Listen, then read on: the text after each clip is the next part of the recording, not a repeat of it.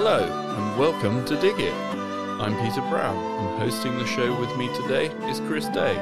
Hi, Chris. Hi, Peter. We've seen the images and in person the supermarket shelves empty of fresh produce, due in part to the crazy weather abroad, which has created severe fresh food shortages. We suspect this might spark yet another interest in grow your own home produce this year, as we all perhaps aim to become a little bit more self sufficient.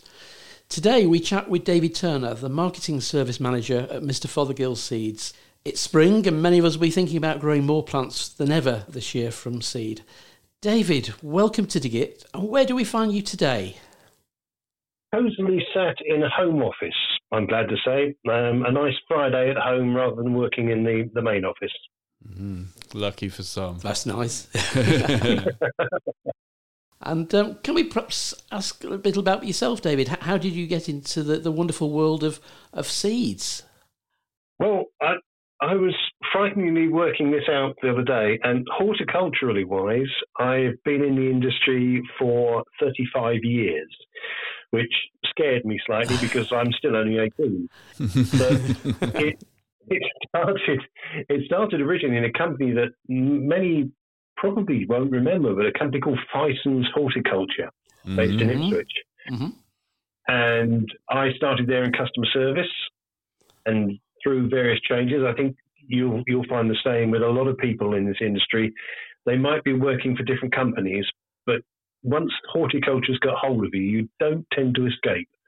Um, and through, I, I say bad luck, it's probably good luck, really, redundancy.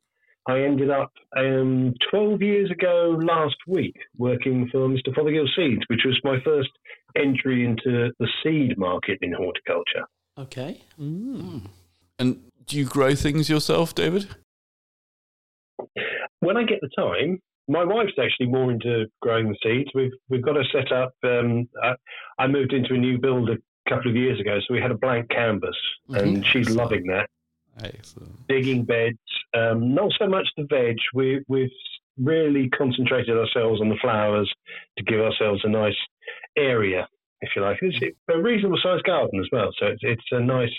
A big project, then. That, that, that sounds good. Oh, God, yeah. and can you tell us a little bit of a background about Mr. Fothergill's seeds by any chance? Mm. Yeah, I mean, they they started. I think people probably have a almost false memory of how long they've been going, but they started in 1978.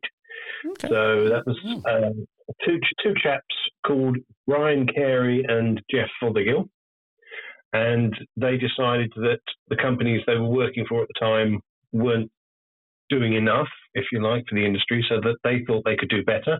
Yep. And so started Mr. Fothergill's in a small building, actually opposite to where the current building is, um, just a little, basically almost a, a cottage.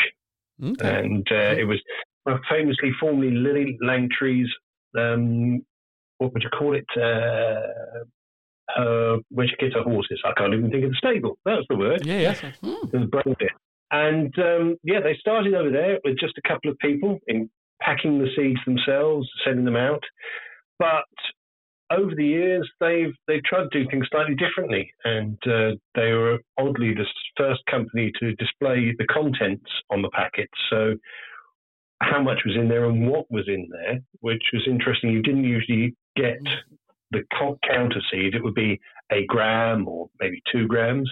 Um, they introduced pictorial wildflower packets, launched seed collections. You didn't get those before them, mm-hmm. um, and so they've also they also started promotional seeds where you didn't used to get them. If you say, I think they've done various things like um, on a, a, bottle of sherry, bizarrely, you might get a, a, collar with get your free packet of seeds. Mm-hmm. Those kind of things that didn't happen before Fothergill. So I think we're proud to say we've we've led the way in a lot of areas. Great innovation, I have to say. That's yeah, and I didn't realise, mm. David, it was so so you know re- recent history. I, I thought Mr. Fothergill's had been going a lot, a lot longer than that. So there you go. You, your mind does play tricks on yeah. you, doesn't it? it? It does indeed, and I think that that's that's great in a way because I think people, um, many probably would have said 10, 20 years ago that oh they're the new boys, they they're not going to come to much, but this almost false history. It's not it's, it's nothing we've actually done. It's just mm. people have created almost this history. Or oh, my my grandfather always used to buy your seeds, and that's perpetuated and gave us enough kudos in, in the industry to build ourselves, and hopefully we've come up to scratch. Mm. Hmm. Well, certainly, uh, we stock your brand in the garden centre, and it does very well. And um, yeah, the mm. feedback we get is um, good. the seeds yeah. are uh, definitely a, a, a, good a good brand. Uh, but I guess I mean the the marketplace is a very busy sort of marketplace, isn't it? I mean, you've got Thompson and hmm. Morgan, you've got yourselves, you've got some big brands out there. Yeah does uh, does Mr. Fothergills have any other brands that our customers would recognise, or is it just the seeds that you guys do? No, we just have the, we do have the seeds, but we also have ventured into the tools. So if you see Darlac tools in a garden centre, ah, that is ah. now owned by us. You're behind that brand. It is. It, it's an interesting one because you have a, a fairly static size of market for seeds because you can't suddenly create several million new homes in the blink of an eye that are going to need to sow seed. Mm, yep. And whilst we don't want to get away from gardening, and that is what we do, it's to grow, we thought that something that we could add to growing, so tools, digging tools, cutting tools, would be an ideal fit for mm. us. And it was a company that had been family owned again, very much like us. Okay. And they just got to the point where they didn't really have the resource to push the brand any further. Yep. So we had a sales team on the road and we also had the location. So we took that on, I think it's about four or five years ago now. And mm. uh, hopefully you will start, you will have started to see that brand of tools appearing much more frequently in garden centres as well. Well, we've we've certainly got a metre and a half, I think, and have been supporting that. But I had no idea that was you guys as well. That's, that's brilliant. Well, there you go. It just goes to show our sales guys are doing their job. um, D- D- David, um, Mr. Fothergills, am am I right in thinking you are a, a global brand, though? You're not just UK based. Oh, very much so. Uh, we we export to in the region of 30 plus countries, but we also have actual subsidiaries, fully owned subsidiaries in a couple of different countries. The biggest, probably Australia. Okay. Hmm. So they they are actually if you I think some people have got confused on social media in the past where they've looked up Mr. Fothergills, haven't noticed that the image has the Australian flag behind him. so we've had some rather interesting queries about whether products are safe with dingoes and things like that, which we have to back over to um, our Australian colleague. But it is all the same company. It's just mm. run separately. Um, but I, the difficulty with a lot of these countries is that what we might consider a beautiful wild flower, mm. they may consider an invasive weed. Oh, okay, yes. So we have to be very careful about ranges, and it has to be specific to some countries. Excellent.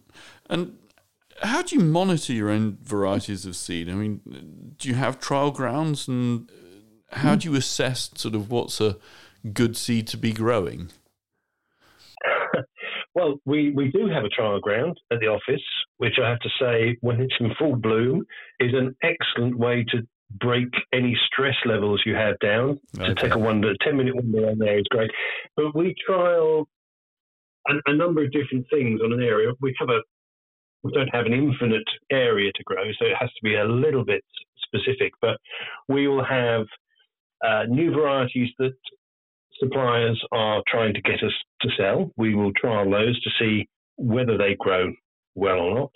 We will test seed that we have in our store to make sure that it is still germinating above the recommended rate so that we, we feel confident to pack them. Um, we'll also trial varieties that are supplied by different suppliers claiming to be the same variety. And sometimes you can get some very interesting results where something that uh, is supposed to be a dwarf might come in at four or five foot tall and various anomalies coming on. But we we try and get a mixture of these kind of things, and it's it's not just flowers; it's flowers and veg. Uh, we've always got runner beans on the go. We've corn on the cob. We have, which is great because we get to trial these things as well. I was going to say, do you guys get to go and pick your own vegetables for the evening meal and uh, take them home? Or, or, is it only for the directors? They get to have the cream of oh, the no. crop. no, no. What what tends to happen because because it's a trial, things have to be measured, weighed, make yeah. sure the yields are uh, are correct. Once that happens, then there's usually a couple of wheelbarrows appear at various entrances to the office, and a, a message will go around. So you might have go home with a couple of courgettes one day, some squash the next. um, the, the best one, I think, as far as I'm concerned, is we had a, a, a rather large polytunnel, and we had a trial about six, seven years ago of 162 different tomato varieties. Okay. And uh, and I'm sure you're I'm sure you're aware if you go near a tomato plant, the smell just makes you hungry. When you've got 162, you could walk this polytunnel and just want to devour the lot. But uh, we we had to do taste tests, and okay. it was it was awful. I, I hated it. Brilliant. That's good because uh, I mean, yeah, tomatoes, like you say, they do have a nice aroma when you go in the greenhouse, and you can always smell when you've got tomatoes oh, in flower. Smell. They're a, yeah. a good strong mm. smell. But yeah, that, that's one of the oh, joys. Oh, it's, absolutely delicious. Yeah, yeah just it's lovely. Yeah, so, David. You, these seeds, obviously, you're selling. Where do you actually source the, the main stock? Because obviously, there's a certain number which, obviously, I suppose you could grow in, in house effectively. But in view of the massive mm. range of, of, of, varieties you're doing, where where do they come from? May I may I ask? Well, they're far flung places to be honest, mm. because the UK you can get supplies from the UK, but the nature of the beast is we don't have huge areas for growing um, seeds in. I mean, there are some salad growers, particularly in the area where I live in Norfolk. Uh, there's quite a lot of salad growers that grow in quantity that can be harvested for seed. But I would say majority is probably Holland. We get some from the US, uh, and the, there are one or two that come from farther flung places. Usually, if it's specifically uh, a, a, variety that doesn't do well necessarily in conditions elsewhere. But we, what we do try for the UK market anyway, is to ensure that they are for the UK climate. Uh, the question you often get at shows is, can I take these and grow them in a hot climate? Well, some some would be okay, but we are selling product for the UK climate, which we all know is not necessarily very hot if you exclude last year. Um, but that's that's just how we have to do it. We we want to make sure that people can grow what we sell you go back to the trial ground, our, our team there, who are basically a team of two that do our entire trials, they grow them as you would grow in your back garden. The only difference being that we do have a large polytunnel rather than a small glass house, and we do have a large scale um, system of pumping water around because they wouldn't be able to do it with a watering can. But other than that, we don't use any tricks of the trade or anything to try and grow it. It has to be so that we understand the customer is going to be able to grow it in their back garden. That's, very, important, very important, isn't it? Yeah. Yeah, I was mm. going to say that's that's yeah. essential, isn't it? Otherwise, you're you're getting a very false sense of security with the, the plants you're you're nurturing, I suppose. Oh, yeah, absolutely, yeah. I mean, you you, you get if you, if you treat them like a nursery does, they're they're, they're selling a, a plant if, if they're growing for their own needs and their own selling. And they want it to look as green, as bushy, and as floriferous. I can never say that word properly, uh, as they get. So there will be fertilizer, there will be feeds going on there that a normal um, gardener would not have access to.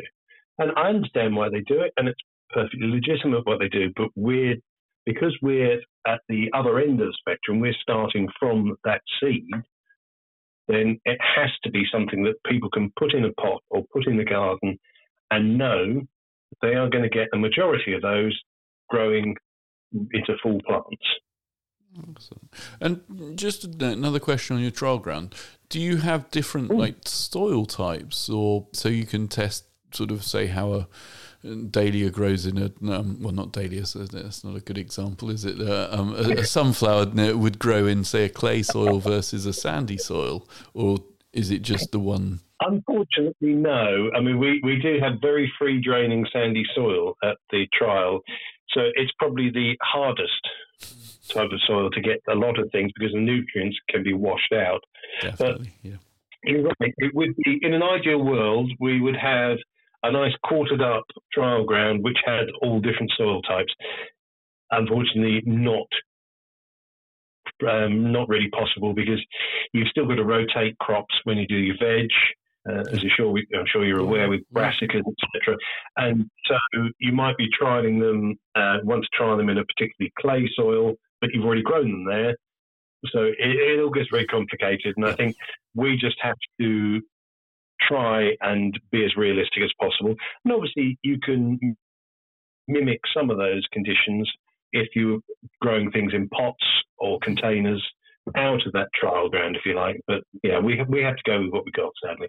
Yeah, well, I mean, at mm. the end of the day, if you need some nice sticky clay soil, we'll happily send you some down because we got loads up here in Buckingham. But yeah, free draining soil is fun. a bit harder to. It's the dream of many. but uh, like you say, I mean, I mm. think that's the joy of plants, isn't it? Is yeah. that you guys will probably get feedback that these crops have done well, and that's why you sort of carry on with them. And if they're not. Mm. If they're not doing well in one soil, they might not do well in another soil as well, isn't it? Uh, that's it. Exactly. It's, it's, the joy. It's because you're dealing with a living thing, and I think people forget that almost sometimes. It so living things don't always behave the way you expect them to. Mm. Exactly. Yes. if only they did. Yes. Yes. The start of the pandemic three years ago must have had a big impact on seed demand. I mean, I know from a garden centre mm. we had to shut, so it was only the mail order mm. you know, sort of suppliers who were able to get the seed out in the spring. And uh, but how how did it affect your business? Did it did you manage to cope with the supply and demand issues?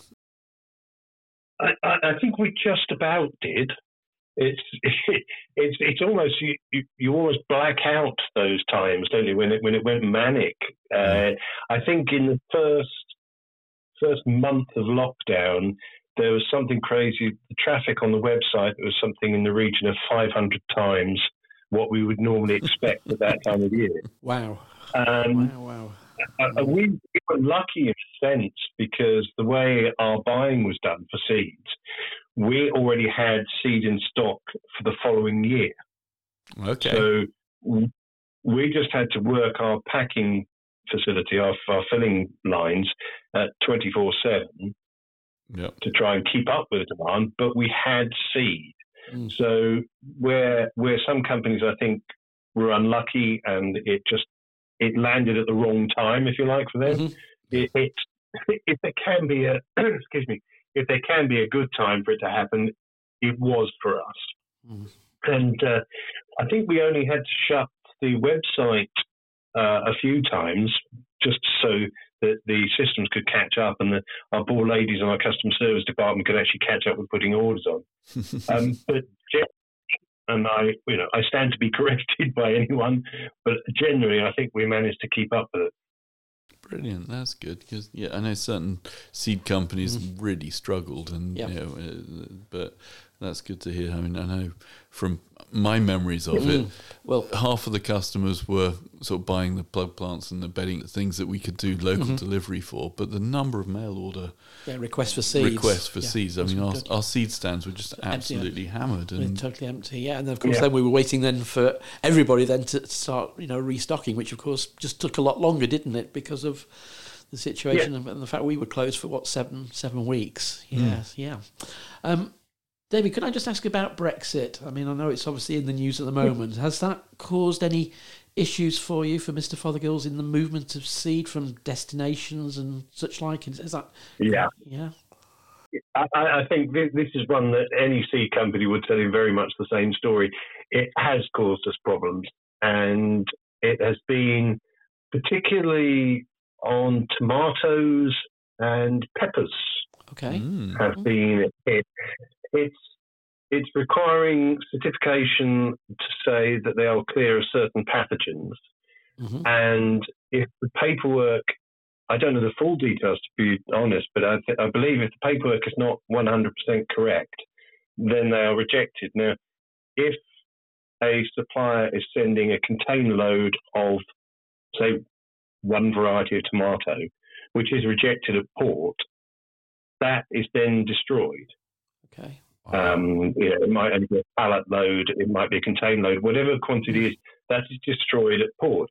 Now that means that those those suppliers are saying, well, I'm I haven't got any money for that. That's that's gone. That's my profit gone. Mm. Why should I supply to that country? Um, or even if it's a variety, one of the things that we're coming across is if it's a variety that sells well in the UK but is not so popular in Europe, there are rumours, and there are rumours at this stage and murmurings that growers will stop growing those varieties.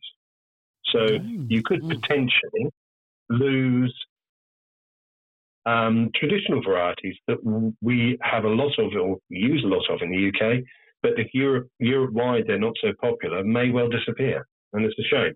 That is a shame, isn't it? So that's a that's quite it's quite scary. Um, a lot of those varieties which yeah. we, we sort of take for yeah. granted just might disappear effectively almost yeah. overnight, I suppose. Uh, it, it, has that potential. I mean, I, I, I don't want to be scaremongering no. or anything on that, but and I think you know we may well in the uh, the near future things might change and suddenly it all becomes much easier. But mm. we we are aware of the situation and we are having to be somewhat uh, circumspect about how we get hold of things these days. It's a shame. So the marketplace is going to be changing then potentially. That, that's going to be an interesting one. Again, yeah, potentially, yeah, potentially. You, you, you, can't say either way at this stage, but there is always that potential. And just thinking about seeds and sort of packaging, there's quite a lot of terminology on the packets, David. Can we chat about these terms and sort of, I, mean, I hmm. guess some simple questions would be what's an F1 hybrid? Are some seeds are noticed are marked up as organic? and some are resistant, some are tolerant, some are. Yeah. Uh, what are the sort of basic definitions in layman's terms? Um, well, I'll, I'll, try and run through those ones. So, F1 hybrid. Um, normally, your cheapest seeds will be what they refer to as OP or open pollinated. So mm-hmm. if a grower is growing the seeds, you just rely on your bees and your hoverflies and other pollinating insects, and they zip between flowers, and you get you get what you get at the end of the day. An F1 hybrid is where a grower has taken two parent plants with particular um, attributes that they like and combine them, usually in a very manual way, and which can be as time consuming as using a, a small paintbrush mm. and transferring the pollen from one flower to another. Okay. But they cannot be worked en masse outside. They have to be strictly controlled to make sure that they get those particular attributes. And again, that tends to be why they're very expensive. So that, that keeps them as a pure strain, I suppose, does it? Yes, it is. People have wondered why, when they take seed from it, say they've grown an F1 cucumber, as an example, and they've harvested some seed, yep. and they grow them the next year, and the plant comes up completely different. Mm. That is simply because they are not from the two parent, the two original parents, and therefore you're going back to one of the lesser varieties, if you like, mm. um, that they were growing from. And so th- this is the reason why people say, well, why are they so expensive? It's a manual process, a very labour intensive process. So that that's your F1 hybrid.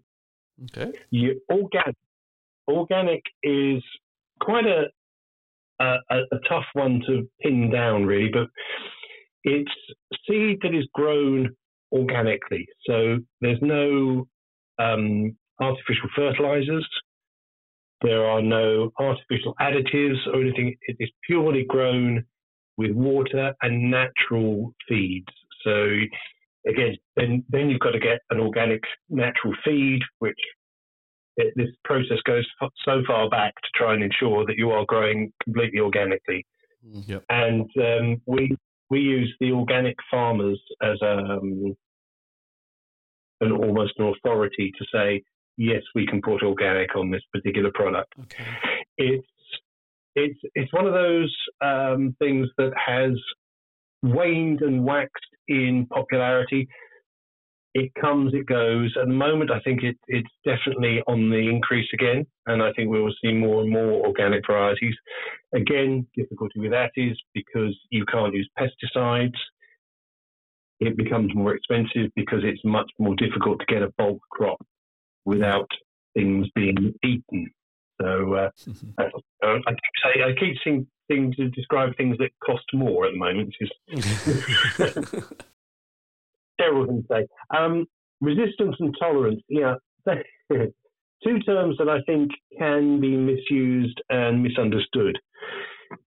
We we very rarely in Fothergills use the term that something is disease resistant. Right. Um, because it implies that that disease will never attack that plant. Um, and I think if you say it has some resistance, which is much the same as tolerance, mm. then that is truer of most varieties. Tolerance means that you've you've got a variety that might grow, say it's a tomato that has blight tolerance, and some of your tomatoes get blight. Those with a tolerance to it could survive a bit longer without getting that problem. So you might get a harvest out of them before they show too much too much sign of blight. But to actually have a variety that is blight resistant, I think I I could probably say that I have heard of one tomato, possibly two, that are fully resistant. And we haven't trialed them, so I, am not going to say either way on that. But it is it's a grey area with how things are described. I, I think I would be happier saying that our varieties that can deal with any kind of disease are tolerant. Mm. Yeah, so thanks, thanks for the clarification because that is a, a much asked question uh, at the garden centre. yes. Uh, David, as, as we know, um, the, the, the, packet seed market has changed so much over the last, well, three, four, five decades. I, I can remember actually going, when I first bought my first packet of seeds, I can remember it was uh, it was the Sutton's brand, and um, I, I, didn't buy them from the gardens. Yeah, uh, and I, I, bought them from a, a hardware store because uh, we didn't really have any any decent well, garden centre. We had nurseries, um, so that's how that's my sort of lasting impression at that time. It's obviously changed, hasn't it? I mean, the technology in producing mm. seed and how seed is, is is marketed has moved on obviously a lot in those those years. Yeah, and it's it's a strange one because technology, oddly, doesn't really touch seeds. Mm-hmm. Again, it's a living thing. You you can't say technology has. I think the packing has definitely improved. We've got uh, much more environmentally friendly inks on the packets than we used to have. Um, there, there are water-based inks. You use paper packets rather than plasticized packets. Um, those those kind of sides of the, the technology, yes, they they have definitely improved, and I think um, it can only be a good thing. Seed itself, it's yeah. I mean, there's been coating of seeds. Not fully convinced that that was um, something that really worked. Um, other than that, it, it's it's going to be your packing machinery, the speed with which things can be packed. When, say, when Fothergill started in '78, they were hand filling, oh. and uh, obviously a lot of very pairs of very small scales somewhere there. uh, yes, in, indeed, and it, the scale that things have gone up. We've got I, I I hate to think how many packing machines we have now, but I think we have potential to pack uh, over 100 million packets a year if everything was running at full capacity 24 hours a day, yep. then we could do over 100 million packets. We, we don't because we don't need to. But as things change, and hopefully there would come a time, then yes, great. If we could uh, pack and sell that many seeds, I'm sure everyone would be very happy. Definitely.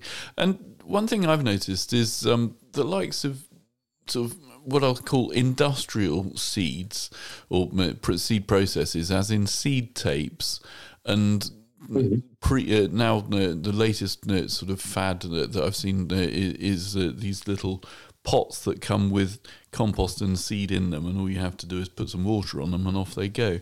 That, uh, are mm. there any other sort of things like that that you know of in the pipeline, and are, are they really suitable for the home gardener, or is it really just a case of well, let's try and expand the market a little bit and see what else we can sell? Yeah, I think it's it's a little bit of both. To to be honest, the it's nice to have something within the industry that you can give as a gift, and I think that's where those little pots become really useful. It's it can be used as a a trigger for maybe a young child to find out what happens. I mean, they the compressed pellets of coir that you get in those pots that you were talking about, yep. they're quite fun to watch. You put water in, they expand. Which you know, what kid doesn't like filling up a sink full of uh, compost because it started off as a small disc? You know, those kind of things. And tapes and mats, I, I think they do have a definite place, and I the the simplicity of someone with a container garden, they don't have a lot of space, to be able to put a pre-sown mat in and know that they will have a crop of whether it be flowers or, or veg. Yep. Uh, my my, my favorite story about the, the seed tapes is I I have attended numerous shows to sell the product at, at the shows, and um, a couple of ladies came on and they bought some of our seed tapes, I think a year or two before, and they'd got a, an allotment, but they had a lot of fun on their allotment. They were you know, they were singing to themselves. They they wouldn't be quite as neat and tidy as some other allotmenteers might like them to be. yeah. And so they, they'd been looked down upon somewhat. So they bought a load of these seed tapes and went and dug up their their plot. I think must have been an early evening or something, sometime when it was there was very few people there, and sewed these tapes. Yep. So they looked as if they were just messing around on their allotment, but once things started growing, they had these perfectly straight lines of veg. and their their neighbours on the allotment could not understand how they'd managed to do it. but they, again, I think it's um, it, it is something for people that want to do this growing, but they they don't know how far apart they should be. They they don't like the idea of having to thin out. It's it's not lazy man's gardening, but it, it it's an introduction. If it's something that pulls people in and say, "Oh, I can grow these," it's a nice, simple way of doing it. Then great, because they may progress onto sowing a normal packet of seeds rather than seed tape. If we can hook them in in some way to bring them into this wonderful world of gardening that we're all involved in, then great. I, I think those have a marketplace. Mm, yes, definitely. Yeah. And thinking about the bestsellers, David, I'm sure you in the office you must have your, your, your boards up with what's selling best. I suppose it does depend on the time of the year, but say this you know snapshot of a typical spring vegetables and flower seeds? What tends to be in your, your top sort of three of those? You know, I think I could probably rattle these off quite easily, and I don't think they've changed in the last God knows how many years. I think mm. in the 12 years I've been there, flowers, sunflower giant single, and sweet peas of various types. Mm-hmm. Yeah. Veg, you would have beetroot Boltardy and carrot Nantes. You could almost I could put a bet on those being our top sellers at the end of the year. easily. Aguadulce broad beans. Yes. yeah, there's definitely yeah. a pattern. I mean, I, I, remember when I was doing the seed ordering every year, it was like, have we got enough Bolt Hardy? Have we mm. got? And I think it's a reflection on what tastes good as well, though, isn't it? It's uh, and what's yeah. easy to grow, and it, it is nice and reassuring in that sense that if you pick the winning best sellers, you're going to get quite a good crop. I mean, moneymaker tomato, that's another one, isn't it? That, yeah. Exactly. And, and that's why if you look at any range of seeds, you will always see those varieties in it. Whatever company is supplying them, mm-hmm. they will have those in their in their range. Yeah, I suppose there's a lot of tradition, isn't it? Sort of handing down within within families. You know what, what mm. varieties we've grown, you know, mm. and that's been probably passed down subliminally, perhaps. You know, people see the seed packets or or the labels from you know years gone by, and uh, we we follow the same route. So yeah, you're not wrong, Chris. Because I mean, at the end of the day, I grow enorma mm-hmm. broad beans, and I've obviously had the allotment for quite a few years, and I've tried all sorts of different broad beans but for me, Enorma always does well, yeah. and it's always a nice flavour, and do, it's a good broad bean, mm-hmm. and, uh, or runner bean even, not a broad yeah. bean. get, the, get the right name. yeah. So yeah, you are right. Doesn't you do mm. follow sort of what your parents have handed down mm. to you. Yeah, yeah. Yeah, I mean, my, my father always grew Tigerella and Gardener's Delight. Wouldn't change. Never changed what they, he did interesting, isn't it? How we, we are sort of uh, well, mm. it's just it's what we are, aren't we? We're human beings, and we, we follow lots of uh, traditions and uh, lots of routines in our lives. Yeah. yeah. Absolutely. And have you seen any sort of major trends or any shifts in seed buying in uh, recent years? Obviously, we are. Uh, we just talked about the fact we're quite stuck in our ways, but I mean things like um, I'm going to say miniature sunflowers. Mm. 30 years ago, I don't think they were really in the marketplace that much, and they're now. I love them. I think they're great sort of addition to the bedding plant for the uh, a nice flowering plant for the summer. Uh, have you noticed any Ooh. other sort of varieties that you thought that's making a big impact on sales now that possibly wasn't there a few years back? Um, I, I think it, it, it's a strange, strange industry because things go in cycles almost. I mean, you're right. The dwarf sunflower and I think they are great for, for beds and borders when when you want the impact of that colour of a sunflower, but you don't want to have to stake them up against a, a, a fence or anything. They are great, but um, dahlias. They they spent a lot of years in the wilderness of popularity. They've suddenly made a comeback over the last few years. I think. Um, what else? Sweet peas come and go. Um, I think there's there was also a period of time when you had these um, what they describe as shape shifting, not shape shifting. To apologise, colour shifting um, flowers, which were really popular for a couple of years, and that's disappeared. That I, I think it, it's this strange attitude to where people think, oh, that's something new, when in fact it's something that's just lurked in the background for a number of years, used to be popular, and comes back again. Mm-hmm. So I think it's difficult to say trend wise what has been the next big thing. Um, I'm struggling to even think of anything that's really outstanding to be honest. David, one, one sort of example I can give now, because we, we do seem to get asked more at the garden centre, is going back to, to Peter's question about sunflowers, is the different colours of sunflowers, rather going from the traditional yellow. Mm. There's lots of That's lovely true, yeah. russet shades. There's a wonderful red one. Uh, out there. I've noticed yeah. on the on the seed ranges. I mean, just you know the change of you know the perception of a sunflower, bright yellow, tall, yeah, that that's moved away quite a bit, and I think that's quite exciting. Certainly for, for the younger gardeners who are getting into gardening for the first time, uh, maybe. Oh, absolutely. I think you've got uh, Evening Suns uh, got a very nice orange, deep orangey mm. colour, and you, you've also got the ones, the, the multicoloured ones with the rings, like Magic Roundabout, where it has the darker ring mm. and then it goes lighter again yep. before the centre of the flower. And there's also these um, these quite fun ones. They're not. They don't even look like um, sunflowers. Really, these like uh, teddy bear. They, they're, they're almost like pom pom. Yeah. Uh, of flowers, and I think these the breeding is quite interesting. That they, what tends to happen with these things is a grower maybe has got say a 15 acre field full of uh, a dwarf sunflower. In the middle of there, they notice this strange shaped one, which looks like a, a little pom pom ball. Mm-hmm.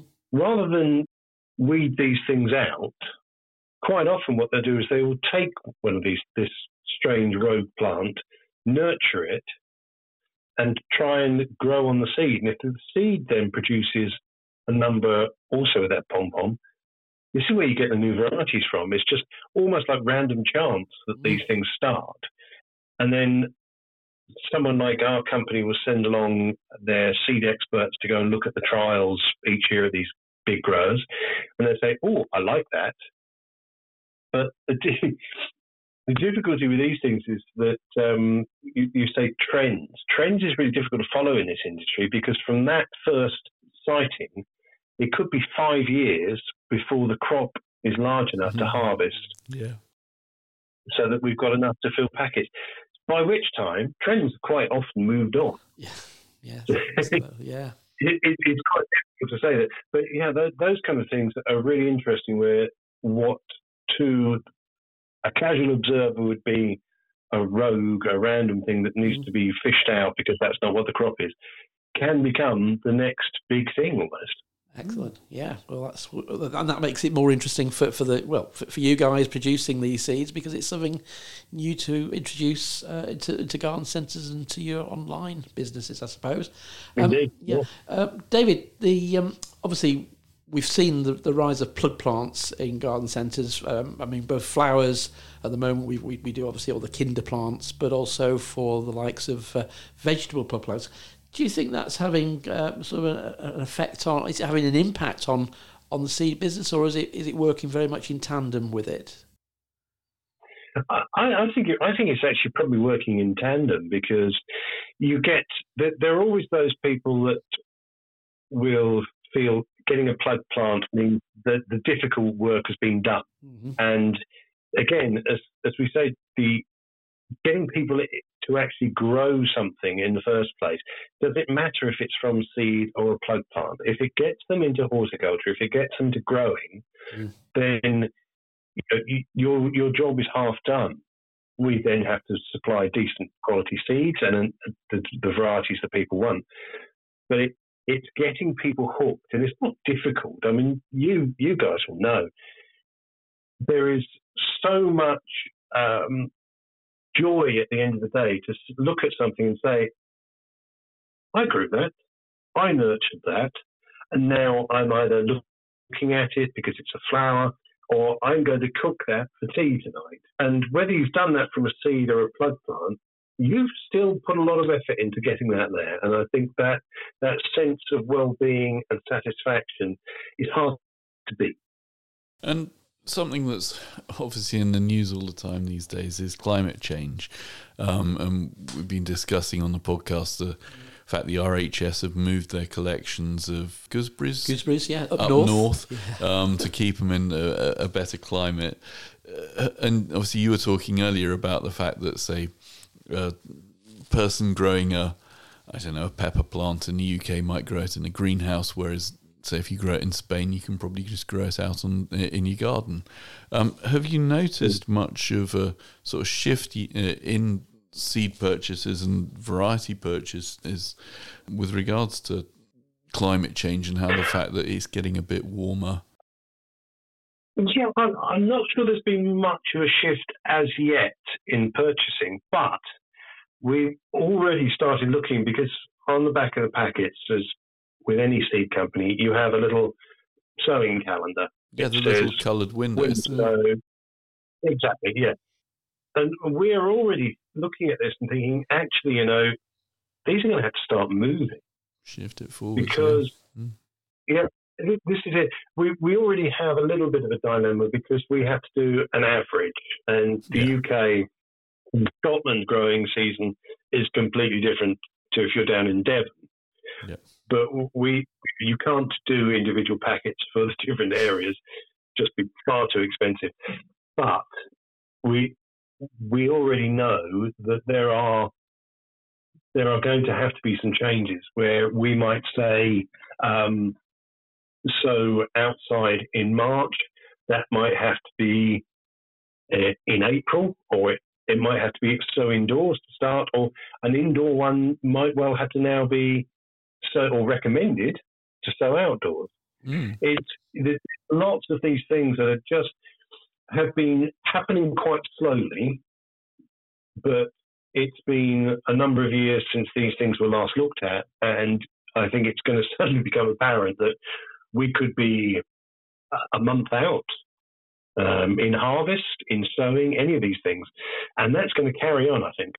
Mm. Yeah, it's certainly well, like we were just saying, it, it is noticeable now that things are coming in. Well, I heard on the news yesterday, yesterday adders are coming out earlier, and mm-hmm. um, you think, well, they're a cold-blooded animal, and mm-hmm. that's a real good indication that things are warming up when the, the, the likes exactly. of reptiles are coming out earlier.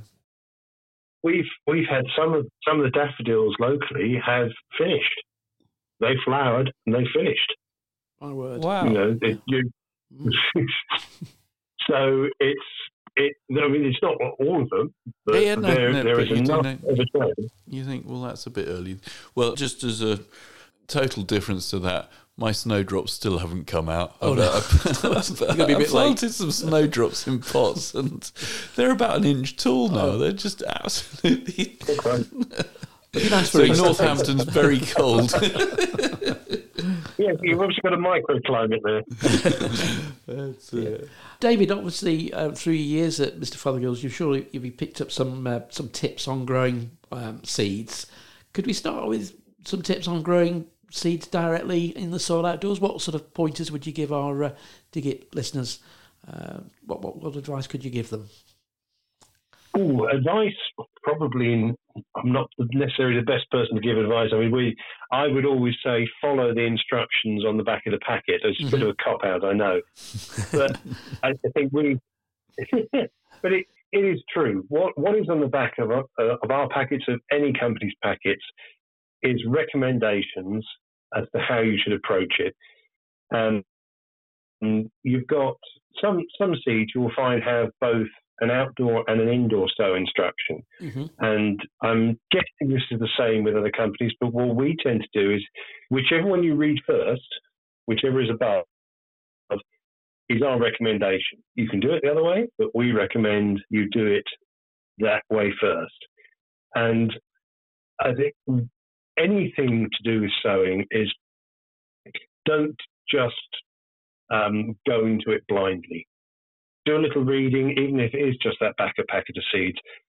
If someone suggests you do it this way, if it's particularly if it's your first time doing it, follow those instructions. You might find wherever you are that actually the next year you do something slightly different, it works better for you. That's fine. But if you're starting out and you want the best results, just follow those instructions. And they're not, hopefully, they're not complicated but they will give you the best chance of getting a decent result out of it. Yeah, very true. You're not wrong, and it does make a big difference to sort of germination of varieties, doesn't it? If you uh, if it says plant it under half a centimeter of soil and you put it three centimeters yeah. down, yes. it never pops yeah. up. Yeah. yeah. Very much. And even even though there are some that you literally put on the surface, and people can't they, they think they've got to cover them with a half inch of soil or whatever. You know, if it stays on the surface and just pats over, that's the way to do it. Yeah. That is the best way to get results. Indeed. Yeah, I mean, the advice I was was given when I was at college, uh, David, was you know when you see the first dandelion in flower in your garden, usually that's an indication that your soil temperatures reached a, a good level, so you can you know, start sowing yeah. your your, uh, your, your broad beans and maybe venture out with some of your your, your bolt hardy beetroot. But then you yeah. get a you get a, think, yeah, I was going to say you get a year like this year where we're obviously uh, it's looking like March is going to be a little bit unpredictable, shall we say, with with colder weather perhaps. Mm-hmm. You know, um, yeah. you know the, the, dandelions are in flower, but actually, you know, hold back. You know, you you've just got to work mm. with the weather and with your own perhaps good good instinct yeah. too. I, I think was particularly last year, um, last year or the year before, when we had the very warm February, March, didn't we? Mm-hmm. And I think people were lulled into a false sense of security to go out and start sowing. Difficulty is we were still having cold nights, and people have to remember that it's that soil temperature that needs to be up around what I think they normally say eight to eleven degrees, isn't it? Yeah. Mm-hmm. Um, and if it's hot during the day but cold at night, the soil doesn't get up to that temperature.